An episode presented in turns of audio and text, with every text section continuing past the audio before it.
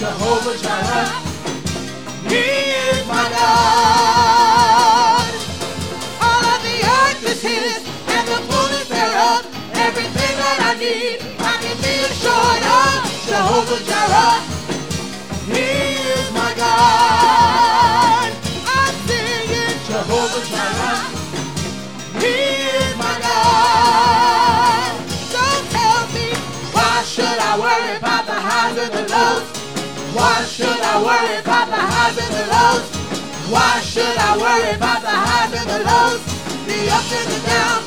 When by my faith I know my God is more than enough. He can surround my need. He is my El Shaddai. He always looks out for me. Jehovah Jireh. He is my God. I'm singing Jehovah Jireh. He is my God.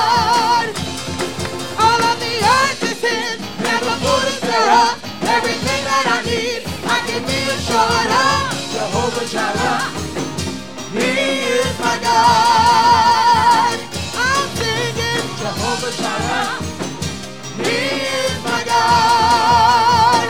Don't tell me, why should I worry about the highs and the lows? Why should I worry about the highs and the lows? Why should I worry about the highs and the lows? The ups and the downs. When by my faith I know my God is more than enough. He can supply my need. He is my El Shaddai. He always looks out for me. Jehovah Jireh. He is my God. I'm singing Jehovah Jireh. He is my God.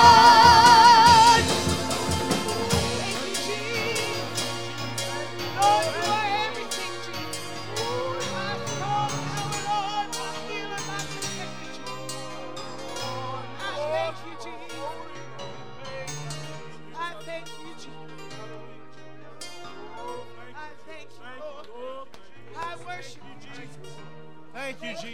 Thank you, Jesus. Come on, let's worship the Lord. Hallelujah, Jesus. You are mighty God. You are awesome, Jesus. There is none like you, O Lord. Hallelujah, hallelujah. Hallelujah, Lord Jesus. Feel this place. Feel this place. Feel this place.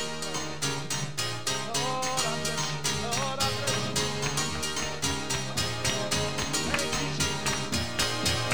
It's only a test you're going through. It's gonna be over real soon. Keep the faith, don't give up. For it's only a test. It's only a test you're going through. It's gonna be over. It's gonna be over real soon. Real soon. Keep the faith. Keep the faith. Don't you give up. Don't give up. But it's only a test. It's only a test you're going through. It won't last always.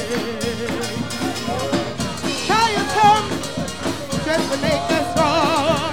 Without a little bit of rain, it just won't grow. So stand still, keep the faith, don't give up and realize it's only a test you're going through. Yes, it is. It's only a test. You're going through. It's gonna be over. It's gonna be over. Real soon. Real soon. So keep the faith. Keep the faith. Don't you give up. Don't give up. But it's only a test. It's only a test. You're going through. It won't last always. Trial comes just to make us strong. Without a little bit of rain, it just won't. You stand still, keep the faith, don't give up and realize it's only a test you're going through.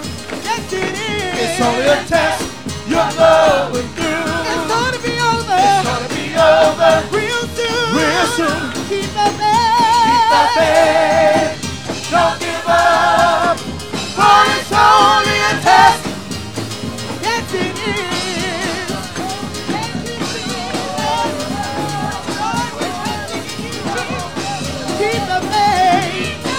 Don't you give up. It's holy. Yes, it is. Keep the faith. Don't you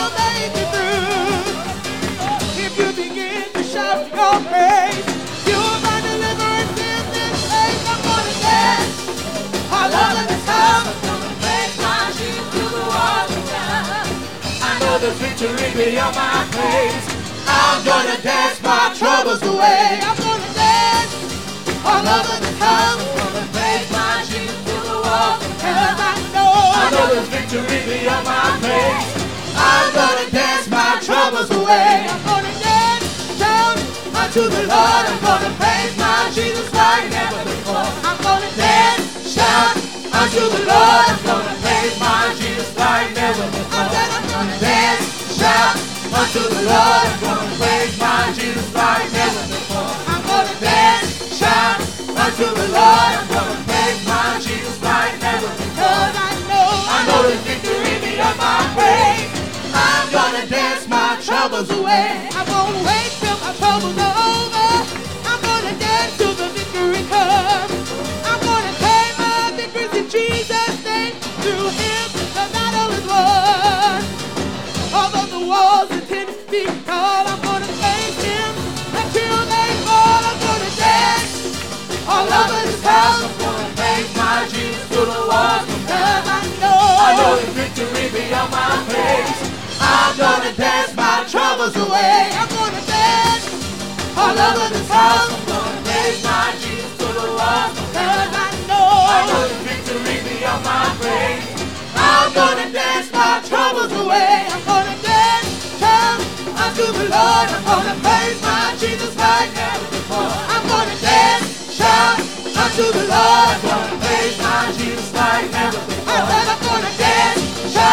unto the Lord. I'm gonna praise my Jesus like never before. I said I'm gonna dance, shout unto the Lord. I'm gonna praise my Jesus like never before. I'm gonna dance, shout unto the Lord. I'm gonna praise my Jesus like never before. I know the victory be on my face. I'm gonna dance my troubles away. Thank you, Jesus.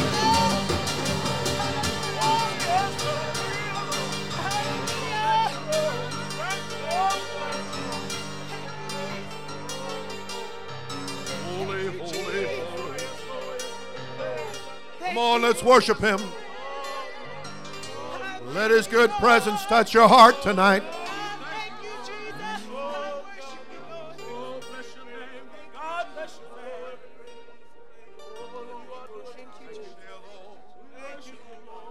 Holy, holy, holy, I love you, Jesus. And I'm praising thy holy name. And I worship you, Lord. And I thank you for this great truth of the Scriptures that you've entrusted your people with, O Lord. And I thank you, my King, my Savior, my God. Holy art thou, Lord. Mighty art thou, Lord. Thank you, dear Lord. Thank you, Jesus. Thank you, Jesus. And everybody said, praise the Lord. And everybody said, hallelujah. It's good to be right in God's house tonight. And I want to turn your attention to the Word of God.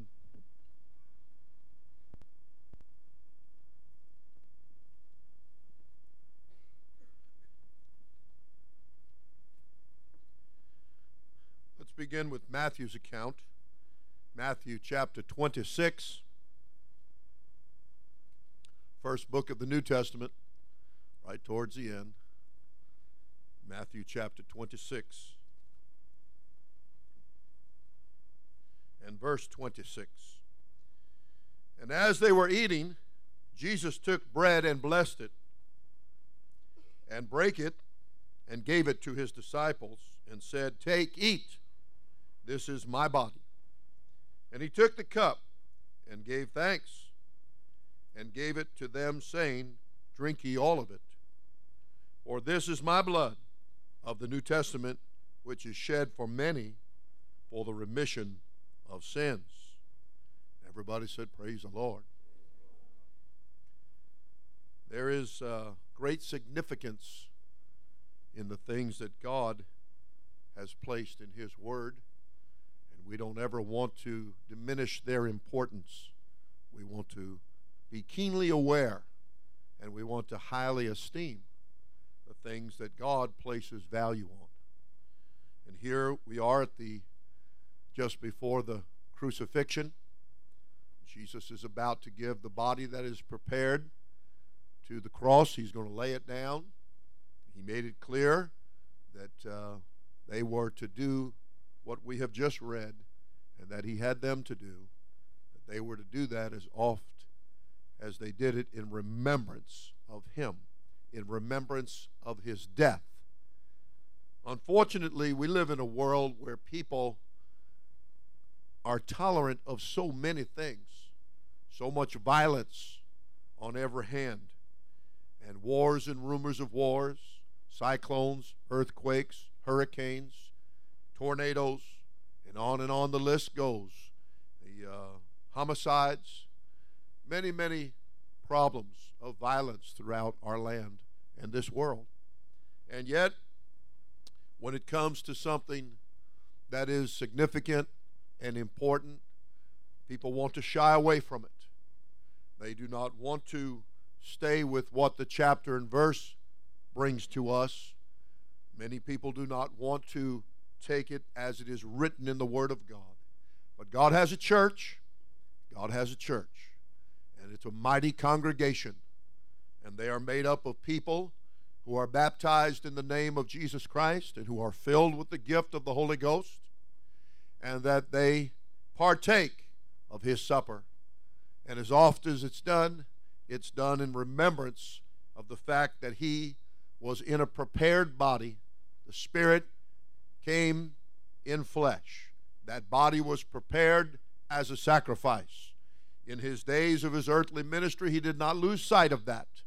He knew that He was going to the cross. Any time, no matter how close the person was to Him, if they in any way would try to deter Him or turn Him right or left or rationalize or try to bring some little soft soap sermon to Him, He would turn it aside, even to the point that He told one, "Get behind me, Satan, for thou art a fence unto me." I have a job to do. I have a ministry to fulfill. There's a lost and dying world, and there is blood that needs to be shed. And I am, in other words, the Lamb of the Spirit, and I'm here to shed the blood of the Spirit. And it's going to be for the remission of sins for many, because where there's no shedding of blood, there is no remission of sins. Your Bible states that. I hope that we will never let the things of God become some type of repulsive thing to us, and that we won't become so full of a fake and a phony and a plastic world that we will begin to set aside the things that God is highly esteemed. Rather, as the mighty congregation of the Lord, let us embrace the things that God said and teaches are important, and let us hold these things to us, as one writer said, having these precious things, precious promises, precious Word of God, things that are really valuable. Let us hold fast to these things. Let us guard them and keep them, and let us practice them, and let us not back up or turn in any way, in any direction, away from the keeping of the commandments of the Lord. What He has given us, these things are correct and true and right, and we in no way want to shrink back from them in some kind of mollycoddled world and begin to say that these things are offensive. Let me tell you something. The things of God, the things of the Spirit are always going to offend the flesh.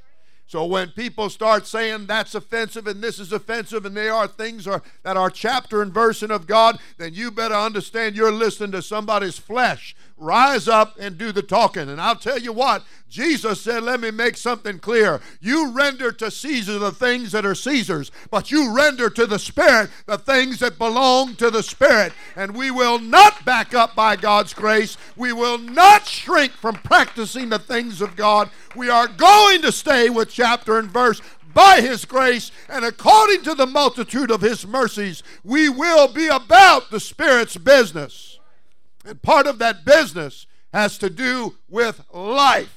And you better remember your Bible teaches you that the blood is life. The blood is life. And the blood of Jesus Christ is what you want in your life. You get it there by being baptized in His name, because the life is in His name. The blood is in His name. And you want that, and you don't want it to be. This is not a one-shot deal. This is something you get, and you keep on getting it. You keep on getting saved or renewed by the Holy Ghost. It's what delivers you day in and day out. Repenting and overcoming, being freshly washed and freshly baptized in the Holy Ghost is what will keep you in this unbelieving world in which we find ourselves traveling through, that we one time were a part of. But by his grace, he pulled us out of the crowd. And I hope that we will be willing in our serving, that we will not have to be compelled, but that we will be willing. Serve him with a willing heart. That he pulled us out of so much darkness and horrible pit and the sin of this world, that he allowed us to be washed in his precious blood. Let us take a moment and lift our hearts with our hands. Let us sing and worship and praise him. Be thankful and appreciative that he shed the blood. He shed the blood. Talking about his blood is not offensive to me, and I trust it is not offensive to you. He shed that blood for you. Amen. The blood that Jesus shed for me. Oh, now. Way back. Come on now. On Calvary. As often as you do it in remembrance of my death. That gives me strength. I gave my life for you. I shed my blood for you. Today, it will never lose its power. Oh, yeah. The blood that Jesus shed for me. Way back on Calvary, it's the blood that gives me strength from day to day. It will never lose its power, or it reaches Oh, his to blood. the highest Come on now. mountain, and thank God it flows to the lowest valley. Oh, it's that blood Come on now. that gives me strength from day to day. It will never lose its power, or it reaches to the highest mountain, and it flows to the lowest valley. Oh, it's that blood that gives me strength from day to day. It will never lose. It will never lose.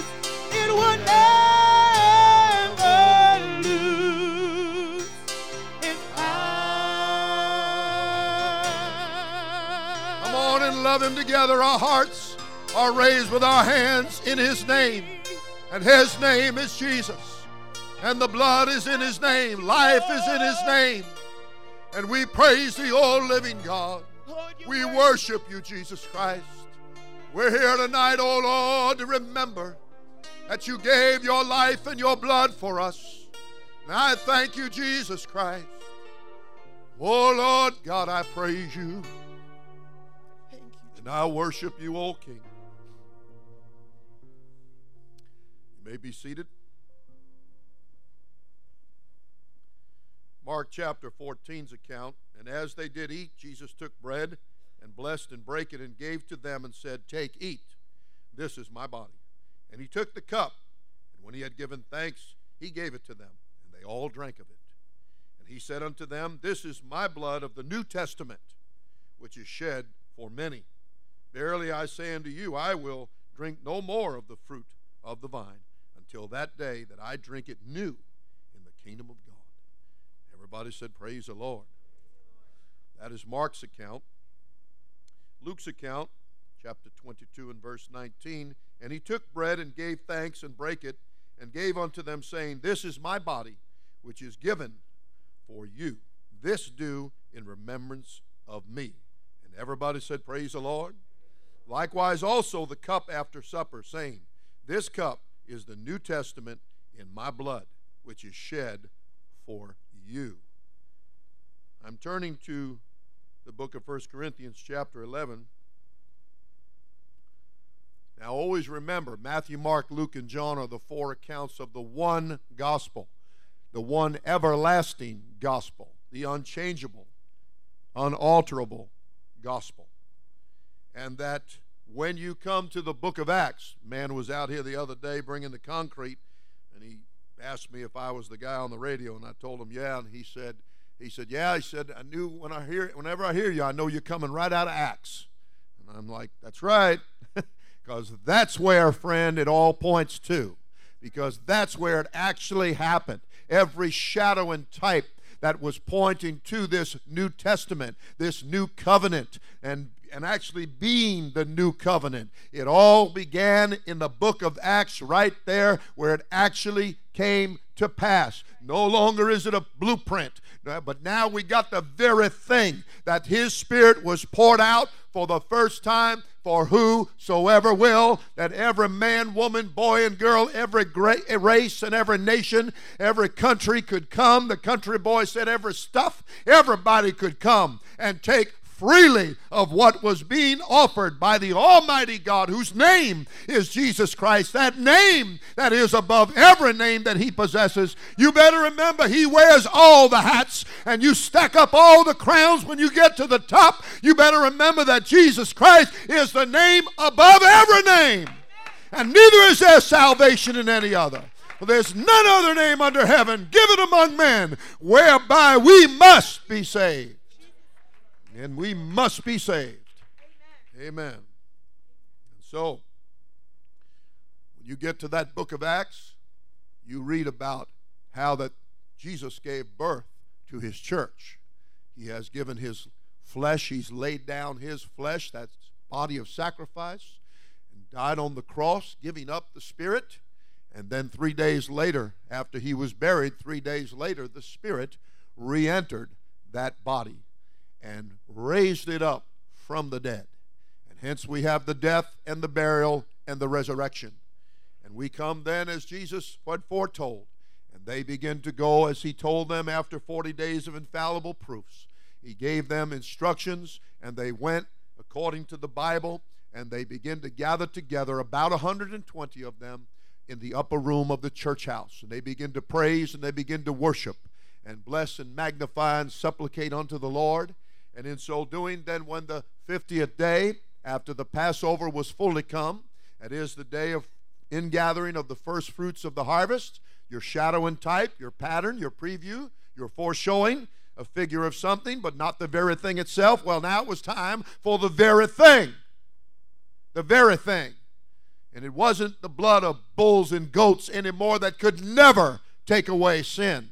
But it was the blood of the Lamb of the Spirit that was shed, not for some kind of natural harvest, but for the harvesting of souls, that brand new people could come and that they could be baptized in the name above every name. And when Peter, freshly filled with the gift of the Holy Ghost, answered the cry of a multitude of people from every known nation under heaven, and they said, what shall we do then? Peter, getting his sermon from the Holy Ghost, not from the internet, but from the Holy Ghost, he plugged in to the Holy Ghost, and the Holy Ghost said, repent and be baptized, every one of you, in the name of Jesus Christ for the remission of sins, and you shall receive the gift of the Holy Ghost.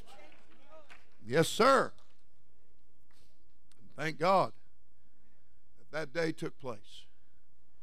And the Bible teaches that a church, the church that Jesus gave birth to, the body of believers, were brought out of darkness into marvelous light to show forth his praise, unashamedly, unabashedly, that they went forth in the power of the might of the Spirit, and they began to reach people everywhere. And they faced tremendous criticism, and even times when they were beaten because of the name that they stood for, the name that they preached, everything that that name represented. And in the face of much opposition and tribulation, persecution, hard time, and sorrow, they continued to preach the name of Jesus and to fill their city with the doctrine of the Lord Jesus Christ, the fixed, firm beliefs that were given to them by Jesus Christ as he had trained them in the days of his earthly ministry. They took what he gave them and they brought it to everybody everywhere. They weren't going to leave a stone unturned, a house door unknocked. They were going to reach people everywhere, and they did. It didn't matter what the denomination said, and they didn't try to fit in with the denominations either. They didn't try to do it their way. They didn't want to speak their language. They didn't want their platitudes. They didn't want their little ways of phrases of things. They wanted to bring the word of the Lord, and they brought the words of the Lord Jesus Christ to every man, woman, boy, and girl. And it didn't matter that they criticized them or beat them or belittled them and made fun of them and remarked that they were unprofessional in the way. The flesh will always think that Holy Ghost, spiritual, God-inspired worship is unprofessional. They will always think that the way that Jesus Christ Church does things is unprofessional and unlearned. But let me tell you, the things that they put the stamp of approval on are the things that God turns his nose away from. God said there are things that these people do that are vain, and they're without value, and they're obsolete. But I've given to my church, I put it in trust, the gospel, the message, the truth, and you and I have got to bring it to everybody. We got to demonstrate it. Paul said he was determined and he was going to know nothing except Jesus Christ and him crucified. We're here to remember his death tonight. While the focus will be on his death, we praise him for his burial and resurrection, victorious over death, hell, and the grave. But we must remember, without his death on the cross, there would be no celebration of that resurrection and the infilling of his Spirit that he purchased, that gift of the Holy Ghost. There would be not that had there not been Calvary's death. And he went up the old mountainside, the place of the skull, and that there he laid down his life. You might want to remember that nobody took it from him. He laid it down. He willingly gave his life on the cross. He made it clear to Mr. Governor of the land. He made it crystal clear right now. One word, one pop of my finger, one wiggle of my eyebrow, one thought of it, and he said the Spirit will send legions of angels, and that'll be the end of you thinking you got any power. But let me tell you, he saw the big picture. He said, I'm shedding my blood for many. I'm doing it for you and for many. Every sinner needs to be made aware that his blood is available to them. Simply need to be baptized in water in the name of Jesus Christ. And you can have a full pardon because of the blood that's in his name, the life that's in his name. The blood of Jesus Christ is life. And everybody said hallelujah. Everybody said praise the Lord. So the book of Acts is where the church was given birth to by Jesus, and how the church went forth and did the work of the Lord. There is no amen at the end of the book of Acts because the church continues on till the first resurrection takes place, at which time he will catch his waiting bride away, the dead in Christ rising first, and those that are representing him, that are alive and remaining and involved and doing his will be caught up together with them in the air. How beautiful it will be, and how comforting these words should be to us.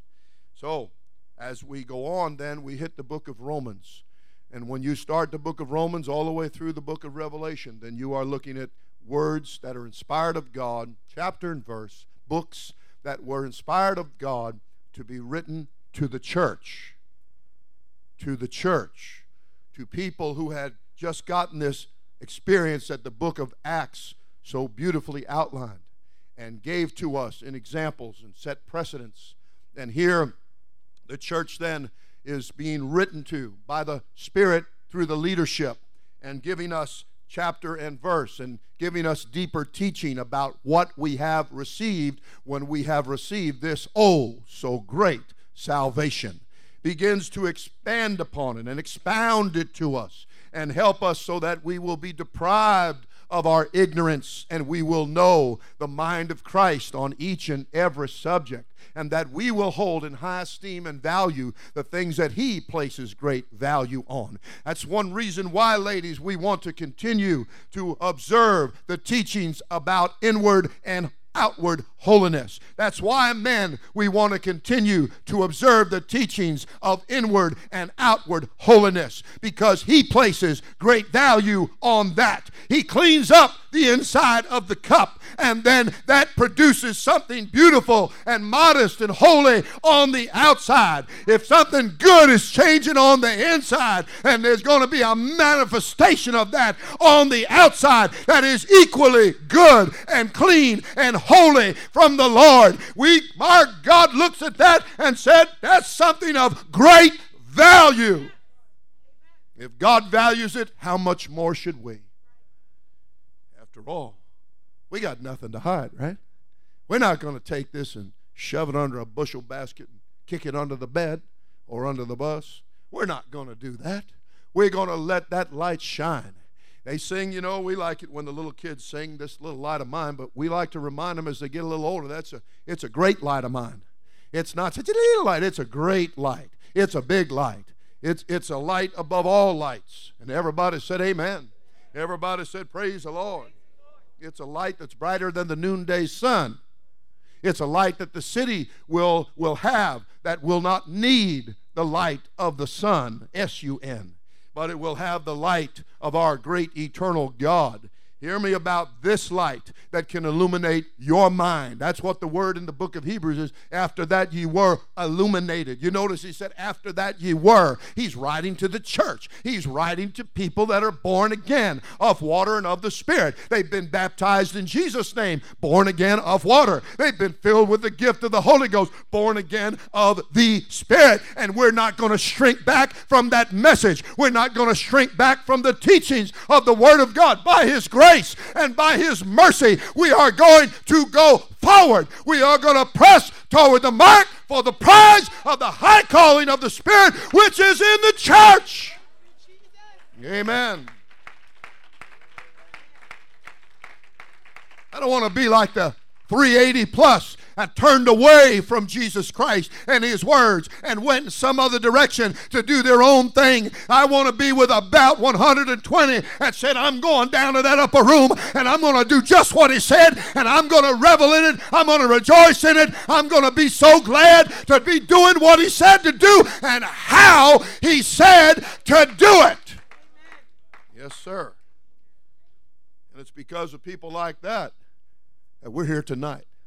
People who persevered, no matter if they got sawn asunder, no matter if they had to hide out in dens and mountains and caves, they still persevered. They still lived for Him. They still held on to the chapter and the verse, if you please, to the way of the Lord, the way of righteousness, stayed on the path of righteousness.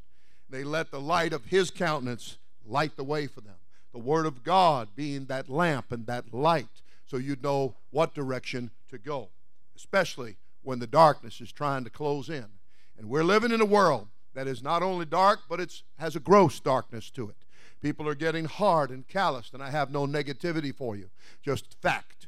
Hard and calloused by philosophies, rudiments of the world, carnal spirits, legions of devils from every angle and everywhere, and coming up with every kind of invention. Same old serpent, same old spirit, same old devil, but he's got a whole lot of different inventions to work through. And he has all this time to get men's minds thinking like he wants them to think, and looking at the things of God and saying that's madness, that when you would leap and shout and rejoice and get excited and lift your hearts with your hands and cry out to the Lord and exclaim and extol and praise praise his holy name, they would look at that with distaste written all over their face. But they'd go to a ball game and they'd do the same thing to some drug addict running up and down the street.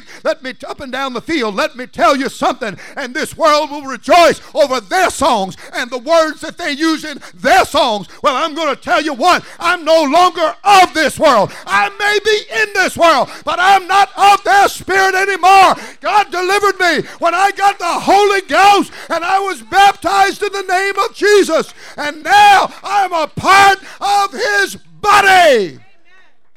Amen. Bone of his bone and flesh of his flesh. And I thank him for it. Thank him for it.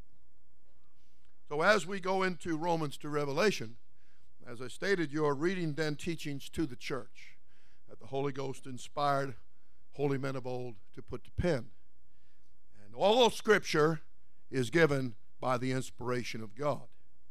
Somebody said that you don't have to get the Holy Ghost. You just have to live a good life and show the fruit of the Spirit. And somebody said, and how do you get the fruit of the Spirit without the Spirit? And they said the person started backing up. I'll back him up all right. What did the devil say? Don't cast me in the abyss. I'm going to back you up. I'm going to send you right to the place where that kind of thinking is coming from. And it said that in the Bible, deliver such a one unto Satan for the destruction of the flesh, that the spirit might be saved in that day. We have to look at the big picture here. And no, I'm going to tell you how I feel about it. I want everybody to go to heaven. I just want some of them to hurry up and do it now.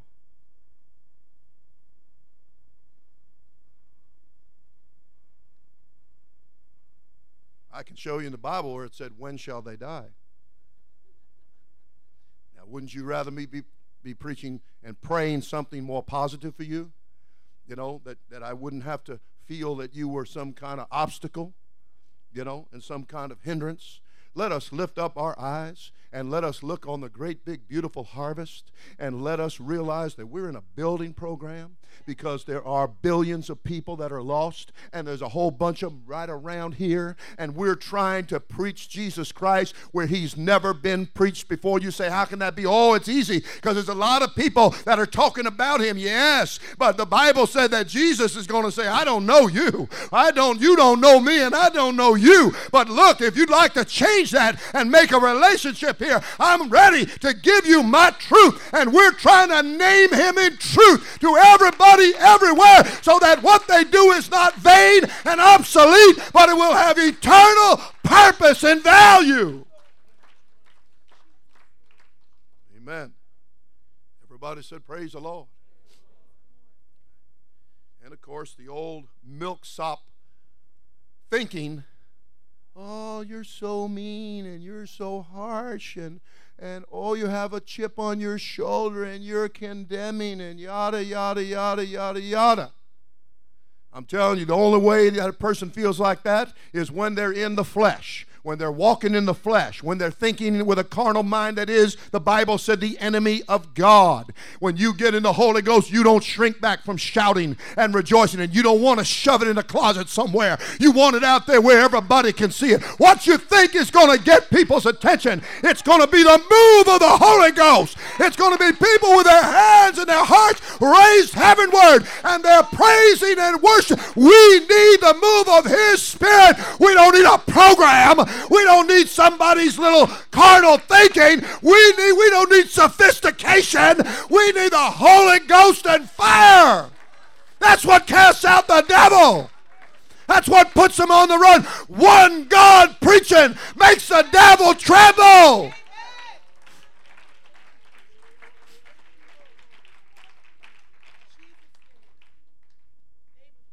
Oh, we love everybody.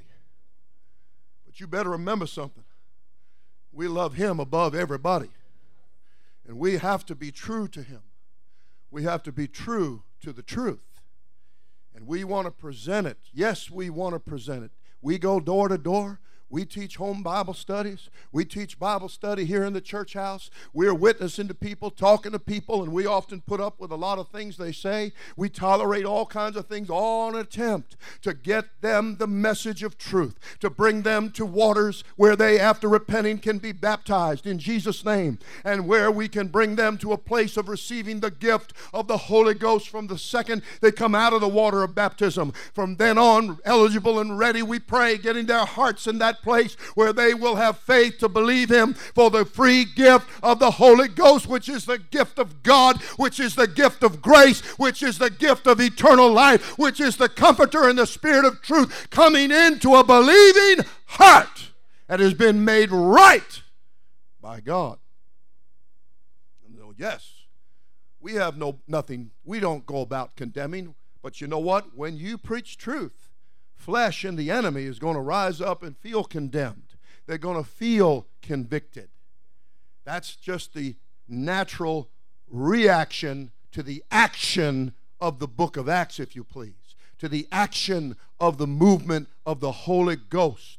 You want to let this, don't worry about people that get mad, glad, or sad. You just live this life, preach this message, witness this message, and worship Him as He said you must in spirit and in truth. We're not going to sit on our hands, and we're not going to be pew potatoes, and we're not going to try to shove this off somewhere. We're going to manifest His glory, His grace, and His love. And when those blind eyes pop open, and those cancers drop off, and they have, and I thank Him. When the dead are raised, and they have, and I thank Him. I thank Him for what my eyes have seen. I thank Him for what my ears have heard. I thank Him for what I've experienced in the Holy Ghost and want to continue to experience.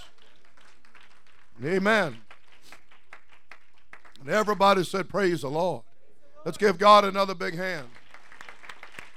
Hallelujah. Thank you, Jesus. Thank you, Jesus. All right. You can be seated. We're in the book of 1 Corinthians. And as I said, this is a letter, an epistle, a message, if you please, a message written to the church, to the body of Christ. And in preparation for taking the Lord's Supper tonight, I'd like to read what Paul was inspired to teach the church. Now, the first 15 verses of the book of 1 Corinthians chapter 11 is where there is a tremendous amount of teaching that is very often ignored by people and tried to explain away by other people. But you know, we're going to believe the book. By His grace, we're going to continue to believe the Word of God. We're not going to all of a sudden wake up in the morning and throw it out and decide that it, ho-hum, it doesn't really mean what it says, or it, you know, that's really something way out and fanatical and blah, blah, blah. You know, the book is the book. Subject matter is subject matter. Chapter and verse is chapter and verse. And we must submit ourselves to Him. And He knows what He's doing. And there are good, solid reasons behind all of the teaching that you read from Romans to Revelation. Good, solid reasons for things. Okay. So, 1 Corinthians chapter 11, as I said, those first 15 verses, and even the verse 16 made it clear that this was acceptable teaching, and this is what the church knew and had received of the Lord and of His Spirit, in other words, and that anybody that didn't go along with this, well, hey, they're just not a part, and because they choose not to be a part, and we don't know any other way, okay? And a lot of it had to do with authority and the proper arrangement of things as they should be in the situation that God looks at and says, this is how I want it to be under the best conditions. Are there times when there's not a husband around? Yes. Or are there times when there's not a wife in the picture? Yes. Okay, that's all good and true. But here he's just outlining it in the family way and all under the proper headship or authority. And he goes in, of course, to teaching about the ladies and certain things connected with them. And I could go into that right now, but it's a little off the subject for tonight. But I do believe it, and we certainly want our ladies to continue to practice it. And I often tell some of our ladies, I love your pretty hats. Just leave alone what's under the hat.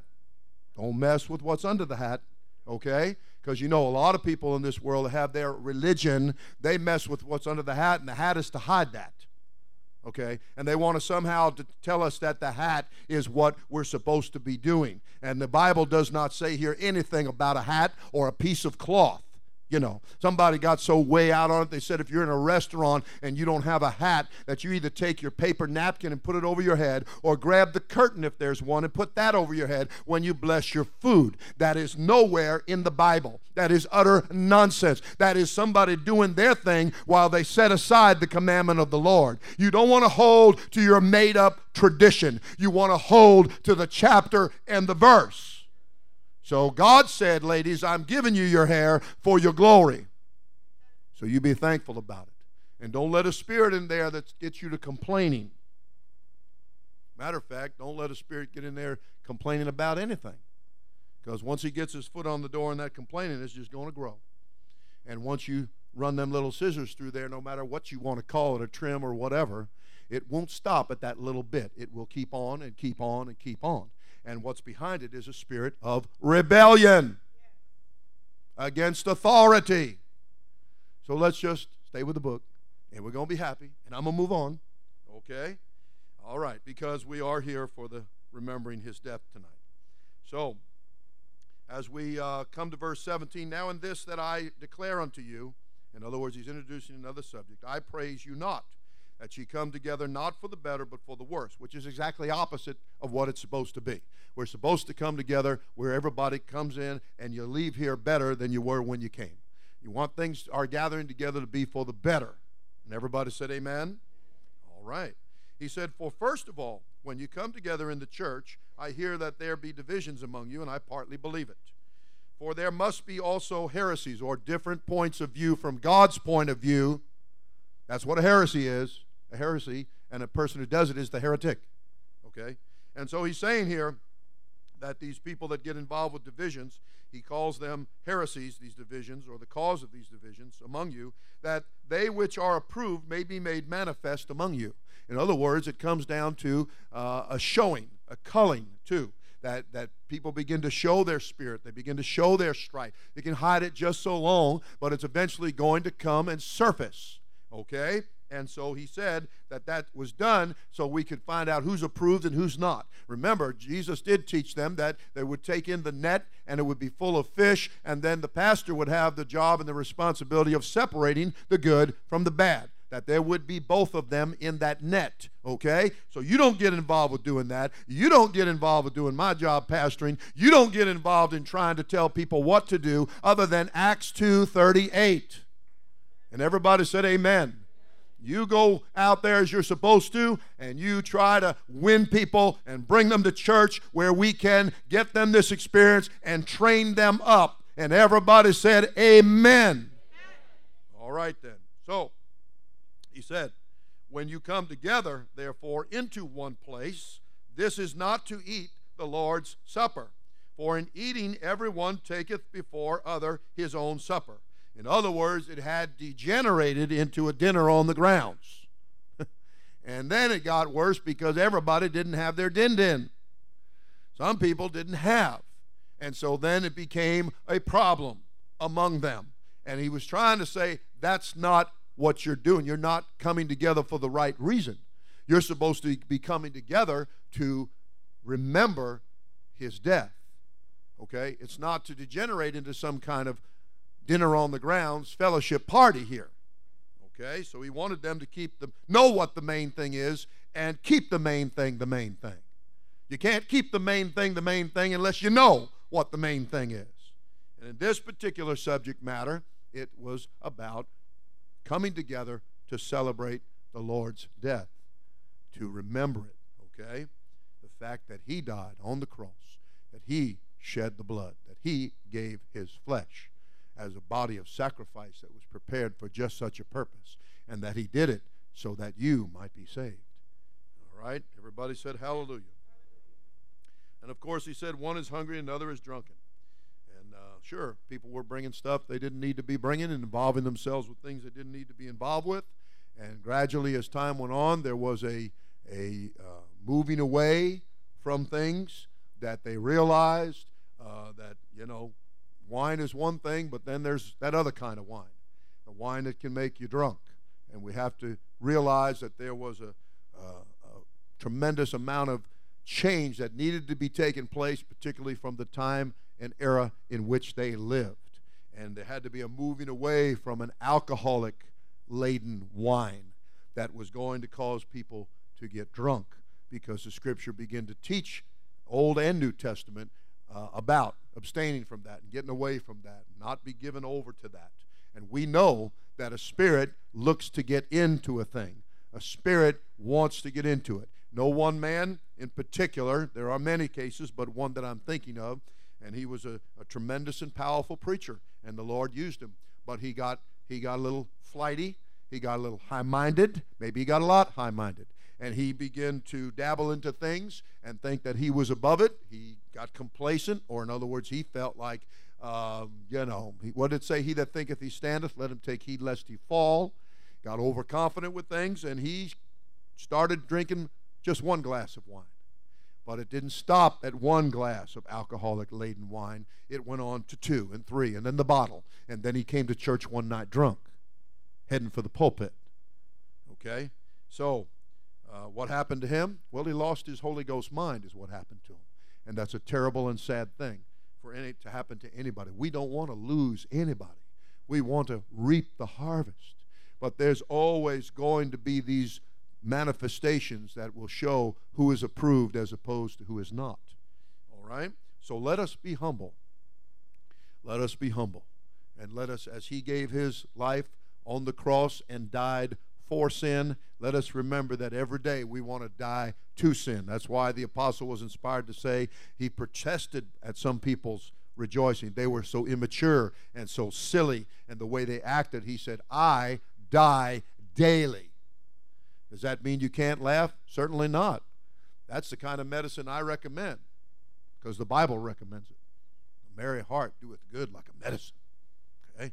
So that's the, sometimes all people, we've had services where there was a holy laugh. Is it every service? No. That's the problem with some people. God does something, and they think then from then on it's supposed to be every service, every 24/7, 365 and a quarter. And that's ridiculous. I tell you all the time, as far as I'm concerned, my wife is the greatest cook in the world, especially in the Italian realm. And I love that lasagna, and Miguel loves the stuffed shells, and he don't keep his hand on them, I'm going to get them. But anyway, kidding. But anyway, I do know he hoarded it one night, and he didn't let anybody get near, and I didn't blame him because they don't come around too often. I think Brother Weekly was openly weeping that he didn't get any that night. But anyway, nonetheless, you know, we all that have partaken of that, we love that, and it's great. But if we had it every night, it would lose its good effect. And God knows how to balance things. Brother Weekly mentioned the Rocky Mountain goat and how he has a grip. Well, he also has tremendous balance. God is big on balance. All right, everybody said praise the Lord. And you just better remember that there's people been popping up for millenniums now, and there's going to be people continue to pop up to come up with some very weird thing that is out of balance and away from Scripture, or the twisting and perverting of Scriptures, so that they can draw away disciples after themselves. Their motives are wrong. In the end thereof, Jesus said, well, it's blind person, and he's leading the blind. He said, you leave them alone, and they'll both fall into the ditch. You get going about out there about harvesting. Do the job. And it's going to be made manifest about those that are not to be among us. Okay? God takes care of that. That's his business. He knows how to do it. In the meantime, I'm going to work with those who will work with God and me. And as we work with the Lord together in a harmony and a spirit of cooperation, then we realize that we have a job to do. As Brother Weekly stated tonight in so many words, you can't take this with you. You can't take it. You can't carry out your suit, your favorite suit. I've known of people and read in articles in the paper and magazines about people who got buried in their favorite 1957 Cadillac or something. You know, I mean, people are really, really way off on some of the ideas that they have. And I always envision in my mind that those same people, unfortunately, winding up in the wrong place, that their damnation is greater because of something just like that. and realizing how vain it was and how they trusted in that and put their faith in that and their belief in that and their joy in that, and it was worthless and useless, and they ignored and looked down on what was right. And they passed by that and said, oh no, I got a barn to rip down and build me a bigger one. I'm gonna have this and gonna have that and have the other. Let me tell you something. You better get yourself a responsible reason for the things that you do. And you better realize that what God trusts you with, He wants you to use it for that responsibility of His kingdom. He didn't just give it to you because you're somebody special. He gave it to you because He gave you the Holy Ghost, and He's looking to train you up and raise you up and stabilize you and be able to trust you with what He places in your life. He didn't give it to you to go dig a hole in the earth and wrap it up and bury it. That's nothing but a ducking of responsibility. Oh, God gave me this talent. God trusted me with this, and God blessed me with that. But all I can do is think about what I can do with it here. Let me wrap it up. Let me hide it. Let me dig a hole in the earth, invest in the earth and the world, the natural. You know. Okay? I'm very glad for how it is in our country up to this point that God has blessed us, church family, that everything we give to the Lord is a tax deduction. That's a wonderful thing. We are enjoying it while we have it. But I'm going to tell you right now, they take away that benefit. It's not going to stop me from honoring the Lord. Okay? It's not going to stop me from honoring the Lord. And you know, we have, when they do your taxes, they're going to tell you to say, well, you need to give at least this much if you want to get a deduction. I hope to exceed that.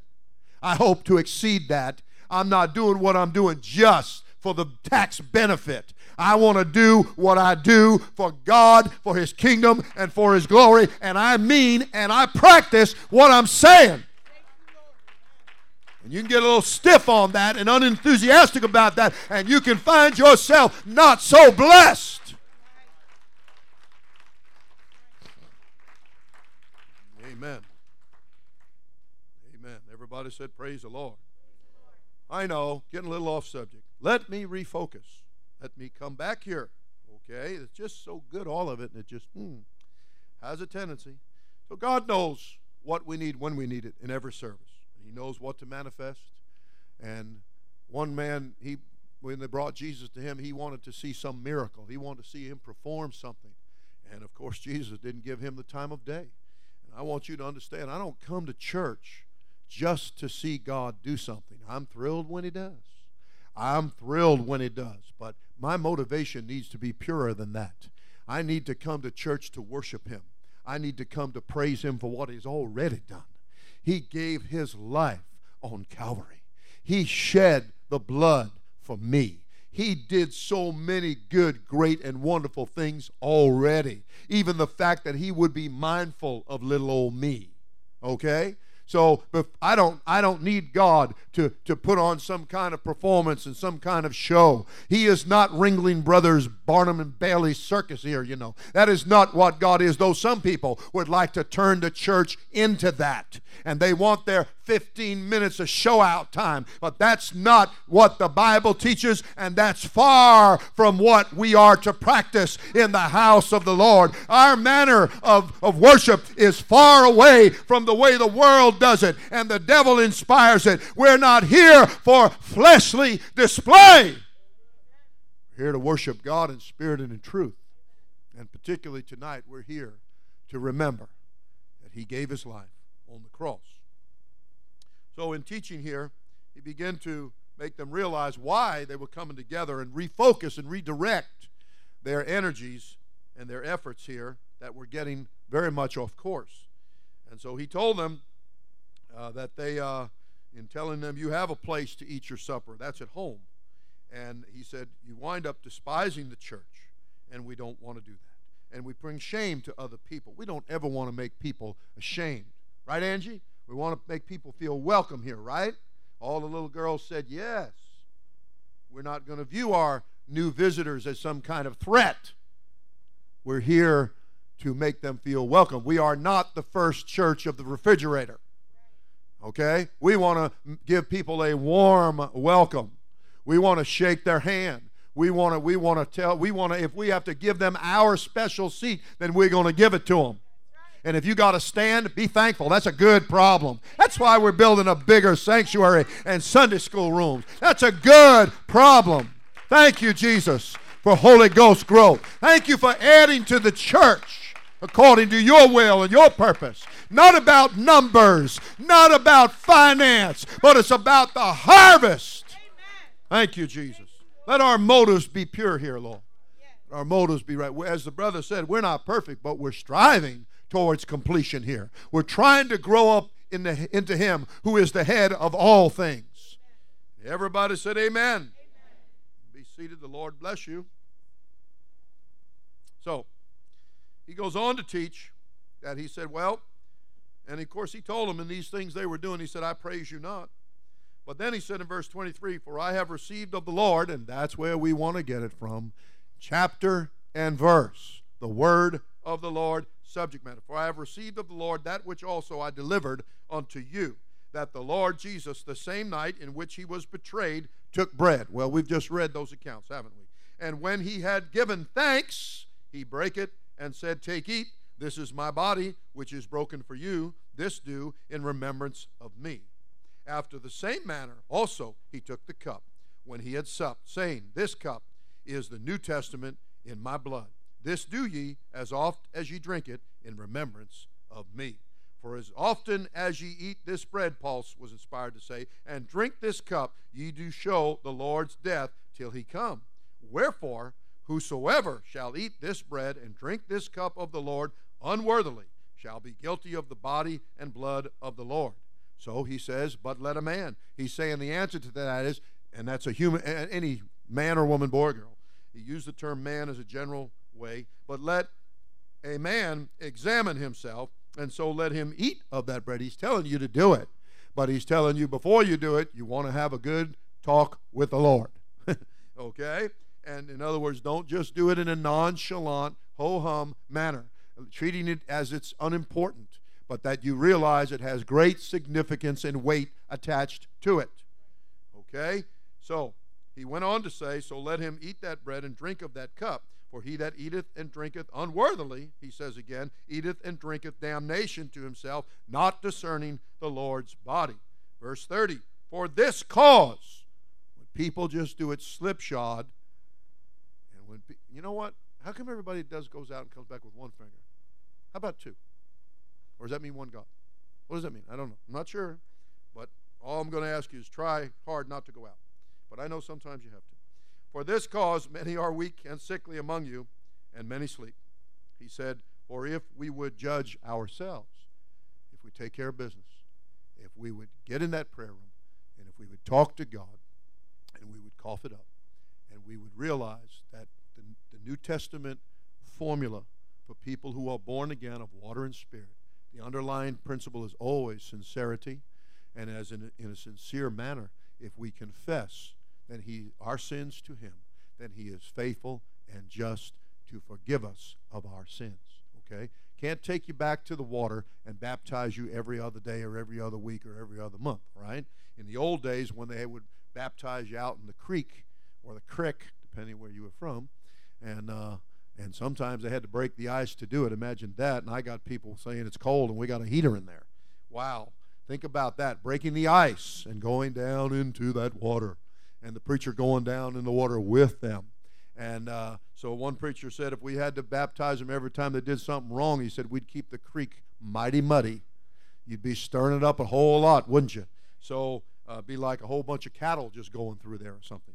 So that is not the teaching of the Lord. The teaching of the Lord is when you come to him, it is time. That is your beginning. It's the first principles of the doctrine of Christ are applied to you. You repent, and we're going to baptize you in water in the name of Jesus Christ for the full pardon or remission of your sins, and then you're going to receive the gift of the Holy Ghost. And from there on, you're going to have no more conscience of sin. Isn't that something? That he's going to wipe out your past.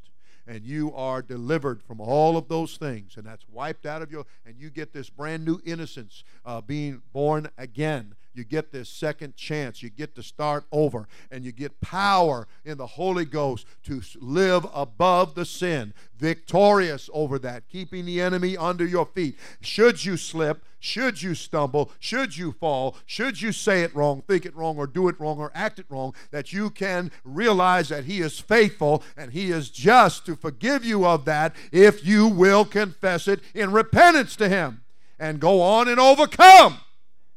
And everybody said amen. Everybody said praise the Lord.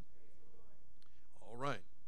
So it is important then to have that talk with Him so that that can be taken care of. You can judge yourself. You can get it taken care of now and not be judged later with a lost and dying world. But when we are judged, we are chastened of the Lord. The Lord knows how to train us and to teach us, and if necessary, to spank us, and hopefully not to scourge us. I hope we don't go that far. That we should not be condemned with the world. We want to take care of it. I think that was preached just recently about getting that taken care of and sent on ahead of time. We got nothing to hide. We're taking care of that business, and we're taking care of it the Bible way, the chapter and verse way. So he said, wherefore, my brethren, when ye come together to eat, tarry one for another. And if there's anything else like hunger or whatever, he said, you take care of that at home. Okay? And I noticed he said home. He didn't say, never mind. I'll leave that alone. I was going to say McDonald's. Yeah. Okay. Everybody said praise the Lord. Everybody said hallelujah. Well, I just want you to be in health and prosper. You can't blame me for that. That's in the Bible. Let's stand together, Miguel and Eddie. And we're going to get ready here now to partake of the Lord's Supper tonight. And as we, tomorrow night, we will have prayer meeting and washing of feet. Our ladies will be upstairs. Our men will be downstairs. And it's really been good for Sister Ann because she said that she was ready last week, so she kept her feet clean all week. Been a big week for her. Her feet are so happy. All right. But really, I thought about how they walked in the dust in their sandals, so I guess it was really something, you know, when Jesus washed their feet. Think about that. All right. And maybe you want to go to the office and continue to help Senior Sister Feld, gentlemen, as we get ready here to partake. And it is a sobering thing, and it is a something that you give some depth of thought to, and realize how wonderful it is that He gave His life for you. He took your place, and He took the curse away of sin, and He nailed everything to His cross, and He broke down the middle wall of partition. He did so many things for us, and this is supposed to help us to keep that in remembrance. We don't want to forget the teachings of the Lord. We don't want to let them fall by the wayside or become devalued in our mind, diminished in our lives. We want these things to be of great value, okay? There are stocks tonight that one day were worth a lot of money and today they're worth nothing. But you know what? The things of the Lord, they never lose their value. They're always going to be the value that they are, priceless. It's just what they become to you. You've got to keep them that way in your life. You've got in your mind, in your heart, you've got to consider that these things are of great value. These things are priceless. All right? Suppose I will lead you in a prayer, give you a chance here to make another prayer of repentance, asking God not to let there be one little thing, and asking Him to truly deliver you, move it out of your life and your heart and your mind and your thinking, and give you great victory and help you to order your steps and your thoughts correctly. That the words of your mouth and the meditation of your heart would be acceptable in His sight, that we could find a dedication, as was mentioned tonight, and a consecration, that we could go from this service tonight and be more obedient, and be more submissive, be more humble, and be more clear in our thinking about what it's all about. All right? Let's take a moment, lift our hearts with our hands. Jesus Christ, we come before you humbly. We know that we are in this body of flesh, and that in it dwells no good thing. And we ask you to help us tonight to pray a prayer of repentance, that we might partake in a worthy manner because of your blood and because of your Holy Spirit, because of the greatness of your plan and your multitude of mercies and love that is new to us every morning. I thank you, Jesus Christ, for your long suffering and your patience with us. I thank you for making us a part of the body of Christ and allowing us, dear God, to get everything confessed and out and before you to be taken care of now. I thank you, dear God. I thank you for your precious blood, Jesus. Forgive us, I pray, of every errant thought and word and deed and action, everything, Lord, every secret sin. Forgive us, O Heavenly Father. Wash us in your holy blood. Cleanse us by your Holy Spirit. Create in us a clean heart. Renew within us a right spirit. Restore unto us the joy of thy salvation. Help us, dear Heavenly Father. We realize, O Lord, our downfalls and all of our mistakes before you. We come not to hide anything, Lord, but to make it open before thy presence and thy throne. And, O Lord God, that you would take it away and remember it no more. Thank you, thank you, thank you for giving that flesh, that body prepared as sacrifice on the cross. Thank you for shedding the blood for each and every one of us, dear Heavenly Father. We believe it, O Lord. Our faith is in this, O Lord. And we thank you, we thank you, we thank you for allowing us to be a part of the body of Christ and to be in the light, the marvelous light, that we might show forth the praises of you, dear Lord, who has called us out of that horrible darkness and that horrible pit. I thank you, my most heavenly God. I thank you, Jesus Christ, this night for the opportunity to remember your death. In Jesus' great name we pray. And everybody said amen.